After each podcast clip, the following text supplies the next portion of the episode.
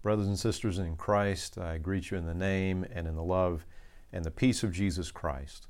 For our daily word today, we're going to look at Philippians chapter 3 and verse 9, and thinking specifically today about the exclusivity of Christ as Savior, as the way and the only way to be restored to God, the only way to salvation.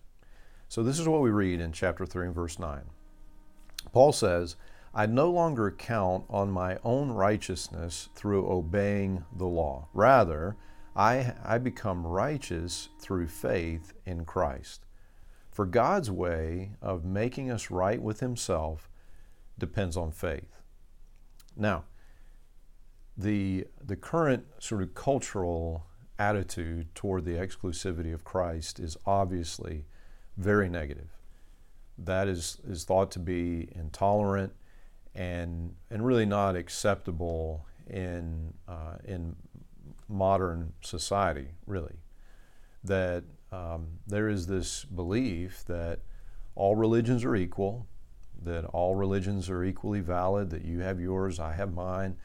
You're not allowed to say that yours has any supremacy over mine. And I would like to point out, first of all, that, that actually that is a claim to a supremacy of a worldview, of a religion. There are some who will say, well, you know, these religions, it's, it's kind of like, you know, there's, there's somebody that's in the dark and they're trying to identify an elephant. And one person thinks that they know the elephant because they have the trunk, and one person because they have a leg, one has the tail. And they all think that they understand what this thing is, but they don't have the whole picture. And so we, all of them just kind of understand a part of it. Others will say that, well, you know, all these religions are really just different approaches to God. And so they're all climbing the same mountain going up to get uh, to God. But those things actually are truth claims. They are exclusive religious truth claims. There is a claim that that understanding, that worldview, stands above all of the other ones.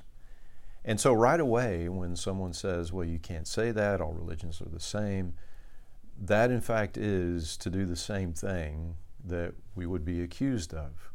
So, with that being said, then let's look at the actual claim. Is it actually intolerant? And I would, I would say that it is not. It is exclusive, but it is not intolerant. That it is the most accepting thing, the most accepting offer, the most accepting move toward us that has the world has ever known. Because the truth is that it's not that all religions are climbing the same mountain. Other religions might be about mountain climbing, but but actually, the Christian faith is about God coming down the mountain to us. See, every other religion, if you, if you look through all of the religions in one way or another, are about what we do.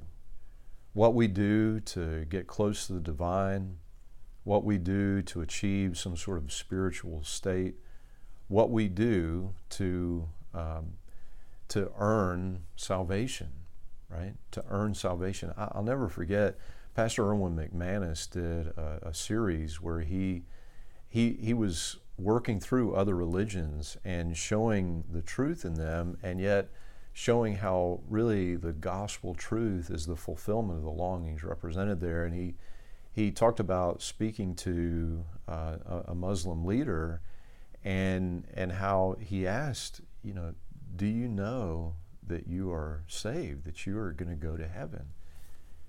And, and he said, No, I don't know. I'm trying, I hope, um, but I don't know.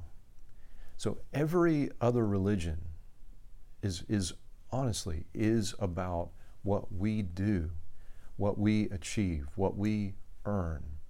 It is only the Christian faith that recognizes the truth that we can't get up that mountain. We can't. We cannot earn a place with God. We, we can't deserve it.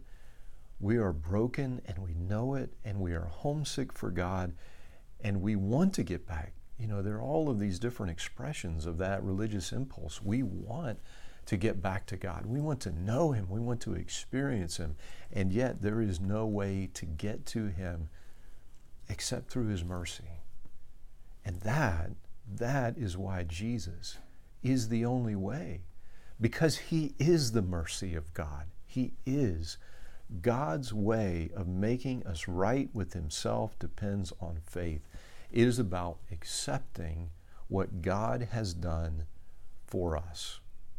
It is about accepting His mercy in Jesus Christ. It is not about being intolerant. It's not about excluding people, but it is exclusive. It is exclusive because it is the only way we can get to God. We cannot earn our way to God, we cannot deserve it. It is only by grace, it is only in the mercy of God. And so, two implications here. First of all, of course, of course, we, we can never approach people of other religions, people of, of, of no faith, with arrogance to say, this is my system of belief and so it is superior. That's not the attitude that we take. The attitude that we take is I know that you're longing for God. And, and I need you to know, I want you to know how much God does love you. And look at what God has done to restore you to Himself. This is how much God loves you. This is how much God wants a relationship with you. And the other implication here is for, for us personally to trust that we are right with God through the grace of Jesus Christ. So many times our sins come back to haunt us. And what we need to know is that once we have repented of our sin, once we, we have made the determination that we want God more than sin, and we are turning from sin and toward Him, we, we can know that we are forgiven. Do we stumble again? Yes but we get back up and we turn toward God, and in His grace, He picks us up, brushes us off, and, and enables us to continue on following Him. So thanks be to God for His grace. The exclusivity of Christ is, is really, really an expression of the love of God because it is the mercy of God that is free for any to receive. Jesus died for the sin of the whole world his salvation is available to all. May God use us to share that love and good news, the gospel of Jesus Christ. We pray in His name. Amen. Amen. Well, I love you, church family, and until we get a chance to speak again, may God bless you and keep you.